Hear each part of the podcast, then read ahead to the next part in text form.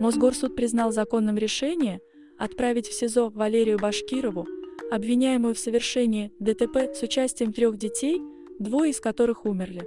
Судья зачитала только вводную и резолютивную части. Мосгорсуд постановил решение суда первой инстанции об избрании в отношении Башкировой меры пресечения в виде содержания под стражей оставить без изменения, а жалобу ее защиты – без удовлетворения. Ранее Генпрокуратура выступила против смягчения меры пресечения арестованной.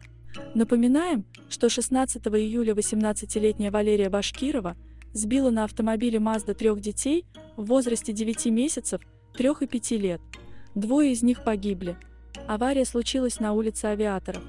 Дети переходили дорогу по нерегулируемому пешеходному переходу вместе с двумя взрослыми. Пострадавших доставили в больницу. Пятилетний мальчик умер через несколько часов, трехлетний ребенок умер вечером следующего дня.